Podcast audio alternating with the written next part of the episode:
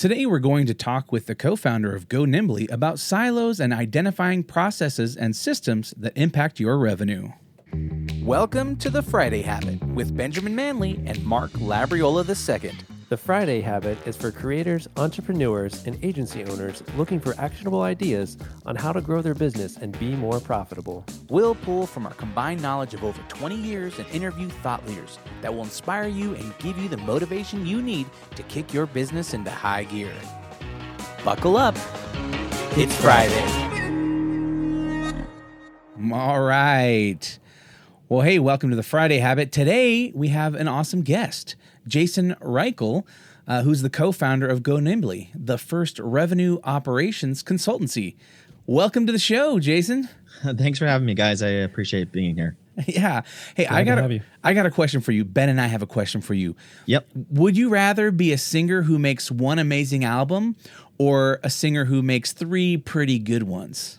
Um, as a singer who's been in band since 15 years old, who's never made a good album, I obviously have chosen that path. Uh, you guys didn't give that as an option. Um, how about making 20 albums that are unlistenable to most people? That's the option I pick. That's what you did. yes. Yeah, I'm torn because I feel like if you are a singer who makes one amazing album, you know, like that one hit, you probably could live off that for the rest of your life. But you could have an wait, admir- wait, wait. So, so, so your definition of amazing is commercially successful. Commercially successful. oh, okay. Well, but I mean, I guess there are a lot of non-commercially amazing records, you know, records that weren't commercial that are fantastic. Like there's this guy named Jude and he put out this record called King of Yesterday and nobody knows about this record. It's never been played on the radio, but it had like one uh a few seconds in this movie called The Bubble Boy from like back in the you know 90s I, I remember bubble boy oh okay yeah. And so i found this record and then i fell in love with like the whole record but like nobody was like this is a good record. I'm like this is a great record. Yeah i, I feel that way about this band called the beatles. Have you heard of them before? They made some uh, a few okay you know they were only together for like five years so what what could you really do yeah, with no. that I've been in a ba- the same band for a decade. Uh, we were just talking about uh, releasing a retrospective called "Please Like Our Band Now," uh, as hopes that uh, people will get into it finally. I like that. That that is awesome.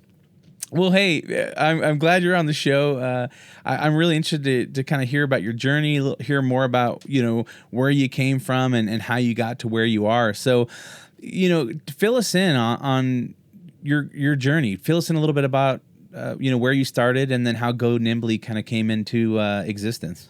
Sure. Um, my background is in uh, the creative spaces, so I worked in some special effects studios, um, in advertising, those kind of uh, places, and that sort of led me. I always had like a business mind, so very early on, all my bands, which are not good, have been more successful than they should be because I was always good at the business side of things. So the the things that other bands aren't good at, like showing up on time or uh, you know making sure you get paid. Um, those kind of things I've always been really good at. So I always had pretty successful bands and always pretty successful in kind of any endeavor I did creatively was more successful than the talent that went into it. It kind of was my first lesson that like uh, frameworks and discipline can override creativity.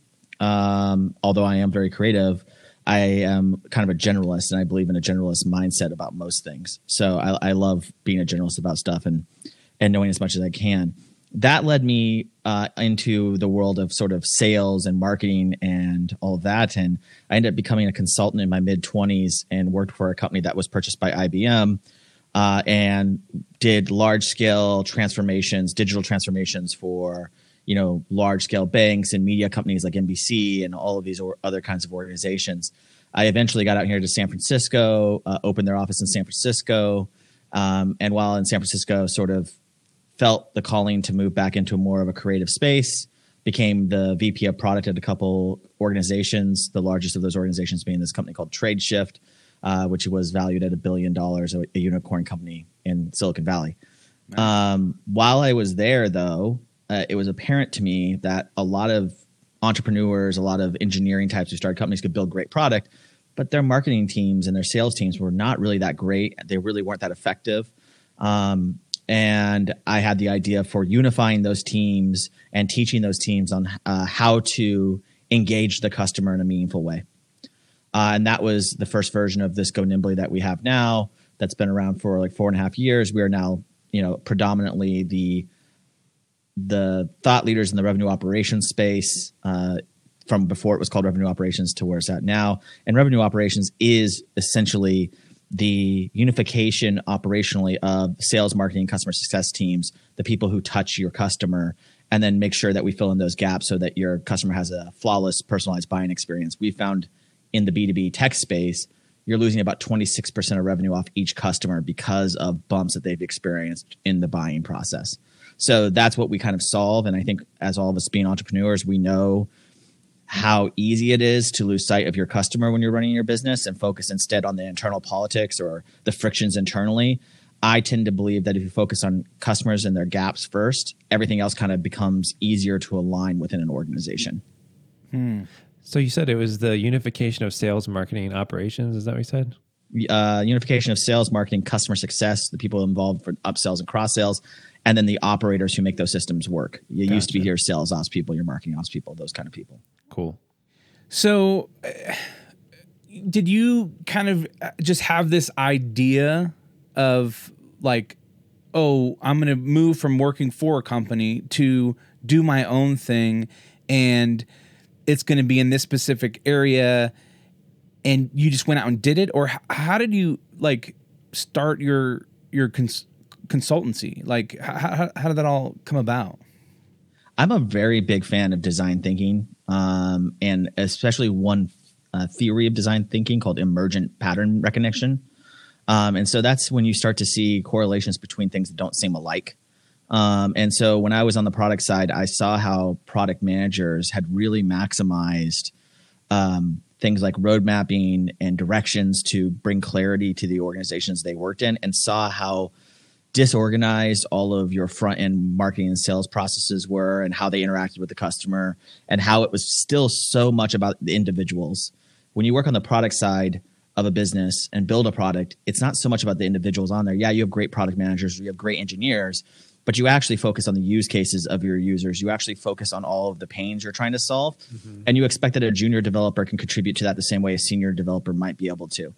Um, whereas on the marketing and sales side, it's a lot of cult of personality, right? And a lot less about um, doing things in a more intentional way. And so I thought, oh, we can bring a lot of these lessons that I've learned through being a VP of product to sales and marketing teams, especially where, and you know, there's a trend, and I think this is going to continue where VC funding for tech companies they were giving the same amount, but they were giving it to more companies. So instead of one company getting a $200 million check, they were getting a $50 million check, which means that they needed to operate successful businesses earlier on. And they just weren't equipped to do that. Um, and so that was sort of the idea, the hypothesis of the idea. Uh, and then as we started to go in here and collect all this data and research of the work we were doing, we were seeing how these methodologies really did impact revenue in a way that it's not even an ROI statement. It's a wow, operations can actually generate revenue. Like the people focused on the customer by saying this process is broken, the customer is experiencing this gap. Let's fill this in can actually generate revenue that you would have just left on the table because you would have just left that be a problem forever.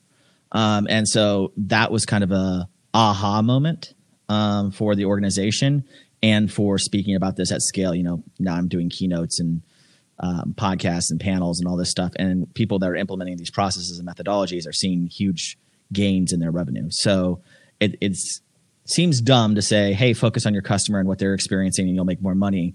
Um, but it took four years to convince people that that uh, wasn't as dumb as it sounded. Right. Yeah. Yeah. So one thing I, I'm, you know, kind of curious about is you, you talk about, you know, prioritizing what's important versus urgent and and how to best do that. So what are some I guess tips or or tricks or you know ideas that you have ar- around that? Yeah, this you know as stupid as the Eisenhower matrix is, it it works 99% of the time. So if you're looking for how to prioritize important and urgent, just look at the Eisenhower metric uh, matrix as a, a, starting point, a framework that makes sense. Um, but essentially, you know you have urgent things in your organization um, both important urgent things and non-important urgent things and there's something like a stat that I was reading that 80% of the time in a business is spent on the urgent, non important things. So, you know, one of the habits that I picked up is what is urgent and important. So that's going to get done. That's just uh, is going to get done. And then how can I make more important things urgent? How can I give them constraints that make them urgent to my organization as a leader so that they move into the urgent and important uh, category? Sometimes, you know, that's a little, for lack of a better word, manipulative because you have to create these constraints or the this urgency sometimes out of thin air, especially if you're a leader who believes that your organization can focus on firefighting. You know, everyone that owns an agency knows the firefighting that comes at owning an agency. Mm-hmm. Go Nimbly was never meant to be an agency. It's not an agency. In my opinion, it's a product company. Uh, we don't have named resources. All of our customers are on subscription. Um, and we are building product that will eventually replace humans within our consulting or, uh, arrangements. So, from our perspective, we've always thought of ourselves as a product company. Hmm. We were using individuals who are very highly skilled operators to do research in the marketplace, figure out what customers actually need, help them solve those problems so that we would know how to build our software. So, you know, that ultimately is sort of how how we went about doing it. But even within that, even though everyone knows that's the goal of the organization and where and where we're going, it's still very easy for them to get lost in the day to day of we have a, cu- a customer who's escalated because they're unhappy with the solution of our work. And that's urgent, but how important is that? everyone here who runs an agency or listens to this podcast or does anything should learn about a, a, a thing. And I don't know if I can curse on here. This is not my uh, my naming, but uh, I love this naming, so I'm going to say it. Yeah. What's called the reverberation of fuck, which is every decision that you make is going to have some reverberation, and you can continue to answer yourself in an echo chamber if you don't realize, oh, this is just a reverberation of a decision I've already made. Hmm. Um, and so, what's really important about this is to understand when you're just experiencing your own echo from a decision that you made three months ago versus when a new problem arises in your organization. So those are the two me- methods that I kind of use, which is not everything needs a decision, not everything's a fire. Some fires, like customers being upset, are natural right. um, and to be expected. Now, if that continues to happen and we see a trend, then that's actually an issue that we have to, uh, you know, really address. Um, yeah. All my customers who are listening to this, I very much value your business. I don't want you to be unhappy. That's not you know, we will do what we need to do. But those are kind of just the urgent things. They're not that important, even though everybody wants them to be important. Sure. Right. It's not that important because it just happens. You know, it's it's you eat breakfast, you feel full, you own an agency, customers are sometimes unhappy with the work. Yeah. Um, that's a reality to my in my in my world. Yeah, right. I once uh, communicated in a Slack channel to my team uh, that the client was also in, and I just you know they the the you know team member had said like hey they they really need this now, and and then I just responded like I understand they need that, but our priority is to this client at this t- current time, and we'll have to get to that like on Friday. And then that client texted me said, "Hey, I saw you said that," and I said, "Hey, I'm sorry, uh, but I was just trying to communicate that you are important to us, but we also have other things going on that we have to focus on and put our time and energy into." You know? Yeah, a ta- tactic that I like to do with my leadership team and anyone below me is even overstatements. I think this is a habit that as a leader, if you get into even overstatements and really embrace them, you can bring a lot of clarity. I always feel like our job as leaders is to bring clarity to our team. Mm-hmm. You know, uh, authority is something that you only have to use when things go off the rail. It should be mostly us using our uh, using our vast knowledge and experience to give clarity to our people. So one of the mechanisms that I use a lot is even overstatements, which is this: it's two things that we love want equally as much, but we have to choose one to be over the other one right? So I would choose at Go Nimbly to believe in our revenue operation methodologies even over customers who want specific projects from us. Because as you guys may know, as running an agency, sometimes your customer comes in with a specific pain and they are not interested in how you do your work. Mm. And in fact, most of, and sometimes you're like try to convince them. They're like, okay, that's great, but we want to, we need to get this done. So can we just put off, you know, this? In our example, we have this meeting with everyone on their team so we can understand their entire business process and they're like, "Can we just put that off and you can help us with our project?" And it's like, "No, we can't do that. We understand you have this pain. We also want to solve your pain."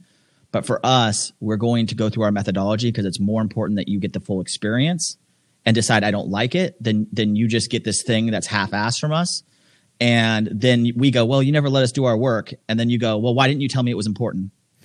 And so, you know, using these even overstatements builds a clear picture in the minds of your staff and below, you know, everyone across the organization and helps with all the personal biases we have to please people. Mm-hmm. You know, I feel that in my role for sure. I'm sure you guys do as well.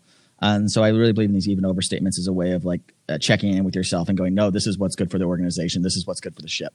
Yeah, that totally makes sense. I feel like for us on our team, we, we've talked about this a little bit on the show, but two of our, our top values are creating great quality design work and creating a great customer experience. But when those two collide, I guess wording in the way you say it would be we are creating a great customer experience even over quality of work. Like if the in the end the design you know they're like hey i really want this giant red button we'll say like hey there's a better way to do this here's the other options like we recommend this don't think we should do that but in the end, we're not going to be like, no, we're not going to die on that hill. You know, we're going to give them what they want in the end. So yeah, I mean, it's a decision you have to make as a business. I always right. think about this. Uh, my friend is kind of a famous tattoo artist. Uh, does this old style called Sailor Jerry style tattoos, which is like a 1940s style tattoo work. And he in his shop, if you bring in something like tribal artwork or something like that, no offense to anyone that has that kind of artwork on them, he'll be like, no, it's not for me. Like, so he'll turn down yep. work, which in COVID he needs over putting his name on a style that he doesn't care about. Mm-hmm. Other tattoo shops are like, bring whatever you want, we're a service for you. There is not a right or wrong in that. And there is no moral high ground in my point of view. It's just the clarity on which you're going to make decisions and and and making sure that clarity, making sure that an organization is is as least hypocritical as possible. Yeah. People are hypocritical. We're going to go against our own values and our own principles sometimes but ultimately are we in the column of doing more of our principled work than we are in the column of kind of just flying by the seat of our pants and, and chasing money or chasing our customers? Mm. um, and i feel like that makes a better stronger experience for our customers. Yeah that makes sense. Can you uh, i was really curious um, what you were talking about when you said understanding when something like a problem is a reverberation of a previous decision. What would be an example of that? So i always tell people this um, here, here's a good example uh, when we were trying to get to $10 million um, in revenue um, as an organization, and we were bootstrapped. So I've been in parts of organizations that raise funds, and but and I've also now built organizations that didn't raise funds, and, and they're a very different experience. Um, you know, I got sat down with my leadership team saying, "Hey, we're pretty good right now. We could grow by thirty percent next year and not really feel it." As an organization, it wouldn't be stressful, or we could double down and grow by 100%. percent mm-hmm. um, and what do you want to do? And at the time, I was a naive CEO, and everyone said, "Well, we want to grow to, we want to double our revenue, so let's do that." What I wasn't clear on, and I knew this from my own experience, but didn't think about externalizing it to my team, was that every strategy decision you make has an underbelly, has a shadow side. Mm-hmm. So, what is the shadow side for a company like ours to decide, make the strategic decision to go after 100% growth? Well, obviously uh, there's going to be a lot of staffing pains. There's going to be a lot of cultural hits that that takes. There's going to be a lot of growth pains for our customer. And instead of listing all of those things and doing a little mm-hmm. pre-mortem on our strategy right. so that when they showed up, we would be like, yep, we expected this. Right, right. Uh, we didn't do that, mm. and we all kind of have the had, what I you know uh, Jason Fried, if you read uh, anything by the Basecamp guys, yeah. Uh, which is called an illusion of agreement, right? Um, that we were all going to do this thing, but you know what was yellow and what was red were very different for each person, mm-hmm. um, and it caused a lot of problems down the line when when staffing became an issue and people were like, we can't staff this, we're going to have to pull back on our customer growth, we're going to have to tell sales to stop selling that wasn't an option because we had already agreed to double the organization. And that just created a lot of internal friction. Mm-hmm. Uh, whereas saying, hey, this decision we're making is going to have these reverberations. And when they show up, we can't abandon the strategy. We need to double down and go to our staff. We know, mm-hmm. we understood, we expected this. And if we didn't expect it, say, we didn't expect it, but we still expect it. We still know this is a problem from that strategy. Because what tends to happen in organizations and why so many organizations, in my opinion, fail it's because they abandon good strategy because they don't realize that strategy has pain. Mm. Right. And so when they when they abandon that strategy, all they do is then they go backwards. Uh, and and and your staff over time will feel this sense of where are we going? We're just kind of floating around in the ocean. And the worst thing that someone can say to a CEO, in my opinion, is you're opportunistic. I think CEOs need to be opportunistic, but if what your staff views you as is opportunistic versus strategic, that means if you fail at an opportunity, if an opportunity turns out to not be correct, you're going to lose the trust of your team. Hmm. Whereas if you have a strategy and it fails, your team is sometimes going to double down and say like, "Oh, this is a brave person who went after something and it didn't work out. It wasn't the right choice," and they're going to stick with you through through that phase of the organization. I don't know if any of you have ever been in, and I mean, a lot of people are in this because of COVID, but in a downturn, Go Nimbly had grown 100% year over year. We had, luckily didn't have to lay anyone off during COVID, but last year we were down by 20%.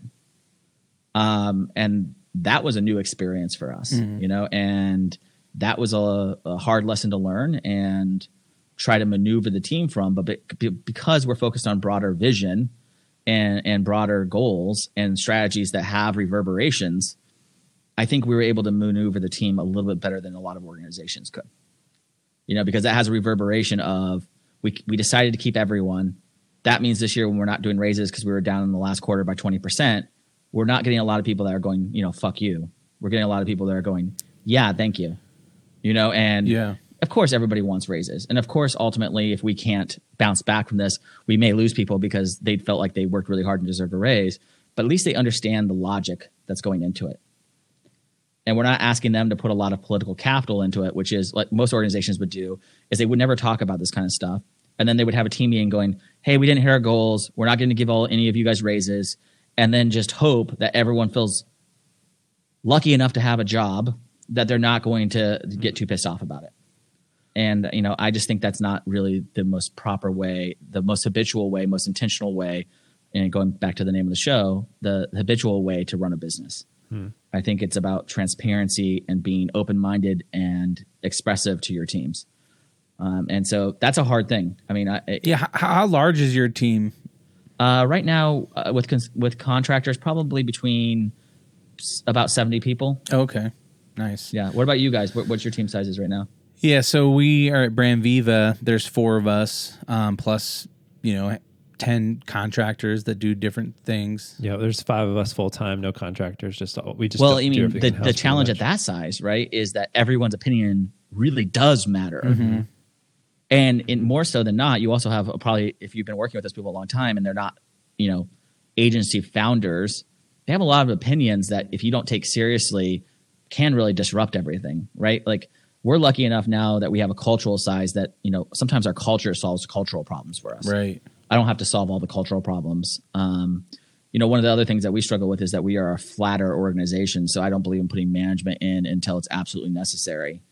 Um, and that's causing problems at the size that we are now because I'm not willing to put managers in because I think what my team mostly wants is someone to vent to, not someone to give right. them clarity. Right. Um, and I'm not going to pay someone. I'm not going to pay an in-house therapist. Um, so even though I believe in mental health and right. encourage everyone to go go to a therapist, I'm just not going to have sure. it be someone's job to think that you're managing someone just because your team is like stressed out and wants to complain to someone. Yeah. So, you know, those kind of right. things are decisions that you have to make and you have to stand beside and go, this is the strategy we selected. It's going to have some downside. There's a real positive side making the strategy choice to have managers as an example. Yeah. Um, the downside is your team grows your team grows less from a sense because they're being judged every step of the way in a management cycle about what their skills are. Whereas now we have a very much a self betterment culture, which is you have to go do this. If you if you think it needs to get done, you have to go do it. Mm.